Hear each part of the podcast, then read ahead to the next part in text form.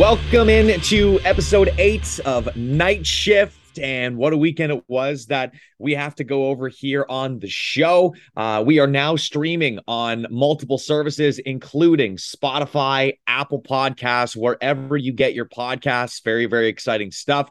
Mike Stubbs, Kyle Grimard, your host as always at Stubbs980 and at Kyle Grimard, G R I M A R D. And, you know, there's a there's a lot of positivity now going on with this team mike. You know they've won now four of their last five games. They took four of a possible six points in a three uh three game span over three days. And you know could they potentially be finding their identity? Second year guys ben bujold and jackson edward we're going to discuss them a little bit later on. But you know mike it ended on a really good note saturday night with a five to four victory over the Sudbury Wolves. And, you know, London has really, really found their game, I feel. And I think this three game stretch really showed what London is as a team now. Sports is under a bigger microscope than maybe it's ever been under before with social media. I mean, you watch the Toronto Maple Leafs and their fans absolutely melt after a loss to the Anaheim Ducks in overtime. Their record is four, four, and two. People are calling for the coach to be fired. People are calling for trades to happen. Last year, the Leafs started the year four, four, and one, and oh they set gosh. a record for their franchise for most points in a season. They had they had a player who ended up scoring more than 60 goals. We put everything under such a microscope. And when one thing doesn't go right, you know, you analyze it to death, which is fun. You know, it is a lot of fun. But the highs and the lows, we should always go back to Grant Fuhr. Everybody should carry around a little something from Grant Fuhr or Rob Thompson, the manager of the Philadelphia Phillies, lives life this way. And while it isn't necessarily as as exciting and, and as fun and as dramatic to live this way, sometimes we need an injection of this. And it's don't let yourself get too high. Don't let yourself get too low. And the Knights coaching staff lives by it. They've seen this sort of thing, and it just does take time. The Knights had to replace a lot of goals from last year. And when you break down a major junior season, the first few weeks are all about offense. And then as teams really begin to get a hold of playing defense, young players learn the pace, they get to practice for a month, things do change. And yeah, I think this was the Knights team from the start. Are they going to blow teams out this year? I don't think so. But are they going to win games? Yes they're going to win games. This is a good roster and it's got a lot of young, maturing players. And we saw a couple of elements of, hey, offense can come from absolutely anywhere and everywhere. That's how the Windsor Spitfires are doing it right now. And the Spitfires are battling for top spot in the Western Conference. They scored 11 goals in a game this weekend, and only two players on that team failed to pick up a point and nobody had more than three. So they're doing it by committee. You have to do it this way in sports anymore. And getting the contributions that they did, if we go back to Friday night, Ben Bujold, Jackson Edward. Edward gets his first goal. He gets his second goal on Saturday. Ethan McKinnon scores a goal. These are players who you're not counting on to score you goals, but when they're chipping in, you can't help but have good things happen. Well, and you know, just just to put in perspective, too, a team I looked at last year in the national level went on to win the Stanley Cup was a Colorado Avalanche. And yeah, they have Cale Makar and Nathan McKinnon and Gabriel Landeskog, but they had Nazem Kadri, they had Valeri Nichushkin, they had uh, Sam Girard on the back end. They had all kinds of depth forward scoring, uh, big goals in big moments. And, you know, as much as it was, you know, those star players that really got a lot of the attention, there was a lot of secondary help. Andre Burakovsky's another one who ended up finding his way out of Colorado. He is now in Seattle, but he was a big part of that Stanley Cup run. So it's, as as great as it is having those star players, and and London had them last year, and Luke Evangelista and Antonio Stranges, I think the difference from what we saw last year to this year is, you know, there was a lot depending and riding on those two guys carrying that Knights team. And they had, you know, Sean McGurn, who had a really nice season last year, and they had some other guys, but, you know, it's almost forced London this year to go, okay, we don't have that one or two guys that can just, here's the puck, go do something special. So now it is by team committee. It's everybody pulling the rope at once. And you can have those leaders. George Diaco right now is having a fantastic start with the Knights. He's got 13 points through 10 games. Eight of them are goals. By the way, Saturday night, his uh his goal in in the in that game was his 100th point in the Ontario Hockey League. Working into the right corner. Pass finds McHugh. Back out to Mailloux. Walks in top of the right circle. Pass behind him for Oliver Bonk. Over to Diaco. He walks in. Fire scores! George Diaco and the London Knights make it one to nothing. You're allowed to have players like that that that, that can step up and and lead your team, but having those other guys to rely upon and have a committee with you just it really balances out your team and just goes to show it's not just one guy moving forward for them. That makes you tough to deal with. If you can be rolling lines, that makes you tough to deal with because you've got to have an answer for just about anybody. Denver Barkey now point per game player. Sean McGurn better than a point per game. And you said it, George Diaco has eight goals. Two of them were scored with Hamilton, but eight goals. He's got 100 career points, especially when you factor in COVID 19. That's a big accomplishment. And I think that sort of confidence is there. When the Knights weren't scoring in the first three games of the season, that confidence wasn't there. But you work through it, and now they're creating a lot of space using that offense from the defense. And we can look at how many goals were scored from either the point or on plays that were set up from the point. You can have a glass half full and a glass half empty. So let's look at glass half empty for the London Knights this weekend. You could say, well, they were three games, they lost one of them, and all of them were only decided by a goal. Or you can look at it, and this was their first stretch in a glass half full that they had three games and three nights and you could easily say if they didn't have two five on three power plays against North Bay, they might have gone three for three. So that right there is, you know, your pick. You want to be glass half full, you want to be glass half empty. But I like the look of the glass half full in that. I think this team comes away with a lot of good lessons from this weekend. They took on teams, Kyle, that had big size. Sudbury had big size for the third game in three nights to have to go up against some of those forwards. Kieran Walton is big and he leads the way for Sudbury. North Bay has some big guys and they were able to handle them. And I think that in itself was a big learning point for the Knights.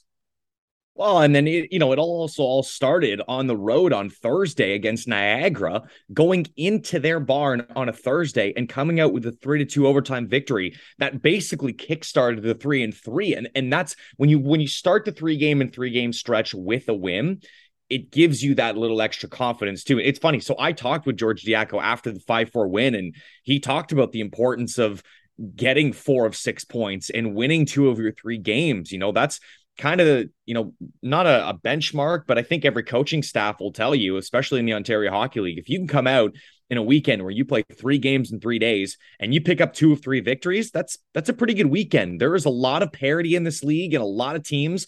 You can lose a lot of ground in those three game stretches. So coming away with multiple points and multiple wins i think is is a really good point for this Knights team early on in the season as well. When you consider mike that the beginning of the season, the Knights started one, four, and one. We were just talking about it, how the microcosm of sports, how everything is just so analyzed and broken down. And yeah, the Knights did not get off to the best start, but now they've won four of their last five. They've climbed back to 500. They're third in the Midwest Division, seventh in the Western Conference, and they're just three points back of Flint right now. There's there's a there's a big turnaround with this team and I think it all got broken down a little bit too much because it happened right out of the gate. Absolutely. And that's always because fans are paying a lot of attention and and thinking, okay, what's going to happen right out of the gate? So sure, your start is analyzed, but I still look at the Maple Leafs. I don't believe the Maple Leafs are going to have a bad season. Their fans seem really concerned about this, but 4 4 and 2 right now, 4 4 and 1 last year those are really, really similar records. And so, no, nothing, nothing really to worry about. And now the Knights go into a difficult weekend because they take on the Erie Otters on Friday night. Erie beat Kitchener. Erie's picking up wins. Erie played really well over three games in three days. And their third period against Kitchener was much like London's third period against Sudbury, where for whatever reason, the team that should be more tired comes out and gets stuff done in the third period. And the number of times that happens, you would think, man, you know you're you're playing three games in three nights your body is done concentrating is tough you're mentally fatigued but you find it and that's a good sign it's a good sign for erie it's a good sign for the london knights and now they go head to head. And then the Knights have to go back to Owen Sound, where they did suffer a 7 2 loss. And they have an opportunity to try and turn that around. One of the things that we kept seeing, Kyle, over the weekend was these little bursts of goals, which was absolutely wild. Goals scored in quick succession. In the London Sudbury game on Saturday night, you had Sudbury scoring three goals in just over three minutes. You had the Knights who came back and tied it on two goals in seven seconds.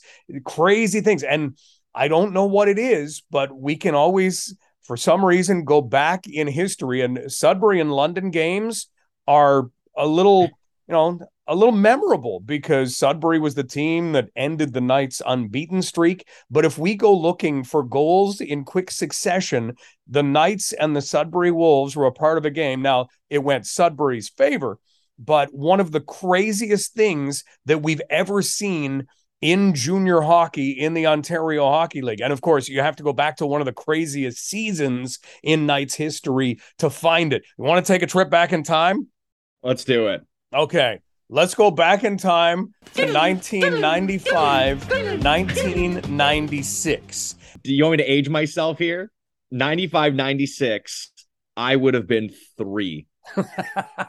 so there's your there's well, where I was at at that time frame then you probably weren't awake. You'd probably gone to bed by the time the third period rolled around in a game between the London Knights and the Sudbury Wolves. Now, of course, this is the very famous season where the Knights only won three games. But the wild part about this was that this was very nearly London's fourth victory on the season. So it actually happened a little later in the season. It was February the 16th. At this point in the season, February 18th, think about this. The Knights had only won two games and they had only tied two games. They would beat Windsor in London on March the 1st and they would pick up a tie later. And that was that. That was their year 360 and three. So the teams come into the third period and they're tied 2 2. But the Knights score. Stephen Lowe gets back to back goals, and the Knights are all of a sudden up 4 2. Richard Patiri scores shorthanded, and that makes it 5 to 2. Six minutes and one second shows on the clock at then the London Ice House. So there's six minutes and one second that you have to kill. That's it. And you will get your third victory of the season at that point. All of a sudden, Sudbury scores and they make it five to three. This happens with four minutes and 59 seconds left. 22 seconds after that, the Wolves score again. 13 seconds after that, a guy who would play for the London Knights in the next season, Ron Newhook, scores his 26th goal of the year, and this game is tied. And then 25 seconds later, Sean Venedam scores for the Wolves, and the Wolves go ahead six to five. So from the 1501 mark to the 1601 mark, the Sudbury Wolves scored four times and turned a 5 2 deficit into a 6 5 lead. Jim Cressman was covering the London Knights for the London Free Press. And immediately he ran back to the back of the press box because in those days, that's where the record books were kept. There was no internet to check. So he went and he grabbed the CHL record books. See, there were OHL record books, and then there was this big one. And it was the CHL record book. It was taller than the other books, it was wider than the other books. And he picked it up and he started flipping through the pages, searching to see if this was a record. And he flipped and he flipped and he flipped and he found fastest goals. And he's looking down the page and it says fastest two goals and it says fastest three goals. And that's where it stops. Kyle, no one had ever bothered to record fastest four goals in a game because it, it wasn't anything. It, why would you record fastest four goals in a minute and 59 seconds, fastest four goals in four minutes and 23 seconds. So what? No one had ever scored four goals in a minute, but it happened that night. That is, it is, that is about as remarkable a stat. The fact that one, no one ever bothered to record it, or two, it happened in a game in a season where the Knights up to that point had only won twice and with just over six minutes left, had a three goal lead with a potential chance at winning their third game. It just it goes to show when going back in history, you know, it's they're completely different teams, but sometimes it doesn't matter where the players change. There just is this this rivalry. There's something between two teams where it just so happens between the London Knights and the Sudbury Wolves, bunches of goals are probably going to be a theme that night. Definitely. And you know what? They were a theme on Saturday, and it was the Knights who had the majority of the bunches, and the Knights get the win. And it was, and you know what? It was, it's a good win too. It was a game where there were multiple lead changes. Um, you know, the Knights really did a great job locking things down defensively and closing things out. You know, the Knights were up 5 3. They surrendered one goal from Sudbury to get them back to within 5 4, but they hung on. They, they were blocking as a team. They were clearing the puck as a team. And that's, that's what you love to see. And we, we also saw, you know, we're really starting to see the growth of a couple of, of, of sophomore players on this team, which is always what you want within a, a developing team and organization. Jackson Edward, who we mentioned earlier, scored his first career Ontario Hockey League goal on Friday, then doubled it up on Saturday, scoring his second. And another guy is Ben Bujold, who I just feel like is getting more and more confidence with not just carrying the puck, Mike, but the decision making and finishing around the net. We saw him score a goal back on Friday night uh, against North Bay. It's a shorthanded goal. He takes an area pass from Brody Crane, who knows that Ben Bujold is going to win this foot race. And instead of driving the net and just trying to shovel a puck on, he puts his head up, he pulls the puck in, he drags the goaltender from right to left, and he chips it over the blocking arm. And I just, I do not think that was in his arsenal last year, which is something that is really great to see from him as he develops with the London Knights. Absolutely. And Ben Bujold is somebody who lives by an adage that we always hear in sports, but it's one that stays true and stays around because it is so accurate. And that is defense will get you offense. Here's Ben talking about that very thing. You've heard the saying, defense leads to good offense. So I preach that, and I think if you do all all the little things in the D zone, it'll come. And I was lucky enough to catch a break. The guy's stick broke, and Cowan picked it up, and I I got a break there. So it was a good play by Cowan to give it to me. You go flying down the ice. Did you have in your head what you were going to do as you got into their zone? Uh, I seen his blocker a little bit low, so I had a feeling like that could have been the spot, and I tried it and it worked. So.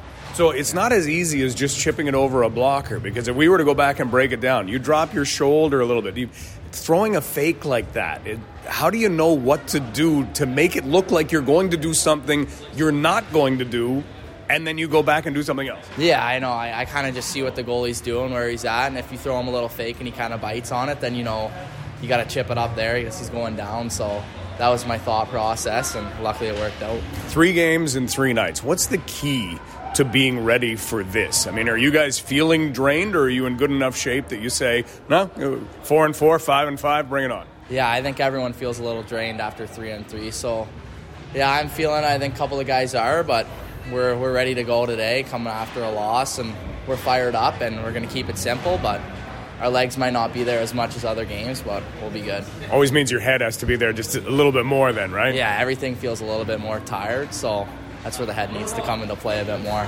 And on Saturday night, Ben Bujold and Abakar Kazbekov and Landon Sim were playing together and probably deserved a goal for the way that they were playing. Our good buddy Captain Stinkpants wanted the hungriest Knight of the game to be Abakar Kazbekov for the way that he was playing. Landon Sims, same sort of thing, winning board battles. Ben Bujold doing that as well. And the number of things that that trio and that certainly Ben Bujold and Landon Sim do that don't show up on the stat sheet but help you win. Landon Sim oftentimes points to Robert Thomas that he sees Robert Thomas as a guy whose game he wants to try to emulate. And Robert Thomas may have been one of the best in Knights history at doing the little things that help you win. And it is a board battle. It is being in the right place when someone pinches. To go back to the Toronto Maple Leafs, they had a miscommunication on a goal against the Anaheim Ducks where a forward did not cover for a defenseman moving deep into the zone. Next thing you know, there's a breakaway and the Anaheim Ducks score. So that sort of thing is the kind of thing that Landon Sim does, kind of thing Ben Bujold does and they they make themselves big time players even when they're not putting up points. And then and then they show off the ability to put up points and you've got a player that is a lot like a Robert Thomas. And I really believe those things are coming for those two players offensively. And Ben Bujold I mean look Kyle, look at the way like you say he dropped his shoulder the the deke that he put on the instinctive thing he even talked about it the instinctive thing that he did to score Oh, and I just it it's it's there. It's just a matter of being able to put it all together and putting it on the ice. And I like the Robert Thomas comparison because he is a guy who's known as a very good two-way player. He's physical. He does the little things right. And I think the points just come after. I mean, you look at Robert Thomas's career in the National Hockey League. 66 games with the with the St. Louis Blues, he had 42 points. The year prior, 70 games, 33 points. And then all of a sudden last year breaks out 72 games, 20 goals, 57 assists, 77 points. But it took his first three years of doing the little things to where now he's that point per game player that still does all the little things right. The offense is just there on top of it. And I really believe that that's what will happen for a Landon Sim, for a Ben Bujold, their best offensive season. And it's easy to say will be when they're 19. Of course, that is the way that a lot of junior hockey players' careers work. You hit career marks year after year after year. But I really believe that will happen for these guys because of this attention to detail and that they will have that opportunity to put up more points, but at the same time, not lose what they bring in doing the things that don't show up on the stat sheet. And then you look at Jackson Edward. If he's a guy who can contribute, Kyle, we've talked about offense from defense. One of the names we mentioned, we mentioned Logan Mailloux. The Knights are already getting that. We mentioned Isaiah George hopefully he is back in the lineup sometime soon because he will be able to add to the offensive component of his game. And then we talk about Sam Dickinson, who is among the leaders in rookie scorers right now, and he's a defenseman. And so far, it's been him and Andrew Gibson at the top in rookie scoring, and Andrew Gibson is older. So Sam Dickinson is a 16 year old is kind of on an island for how much offense he is putting up as a defenseman. But we don't mention a player like Oliver Bonk or Jackson Edward, and those guys contribute offense.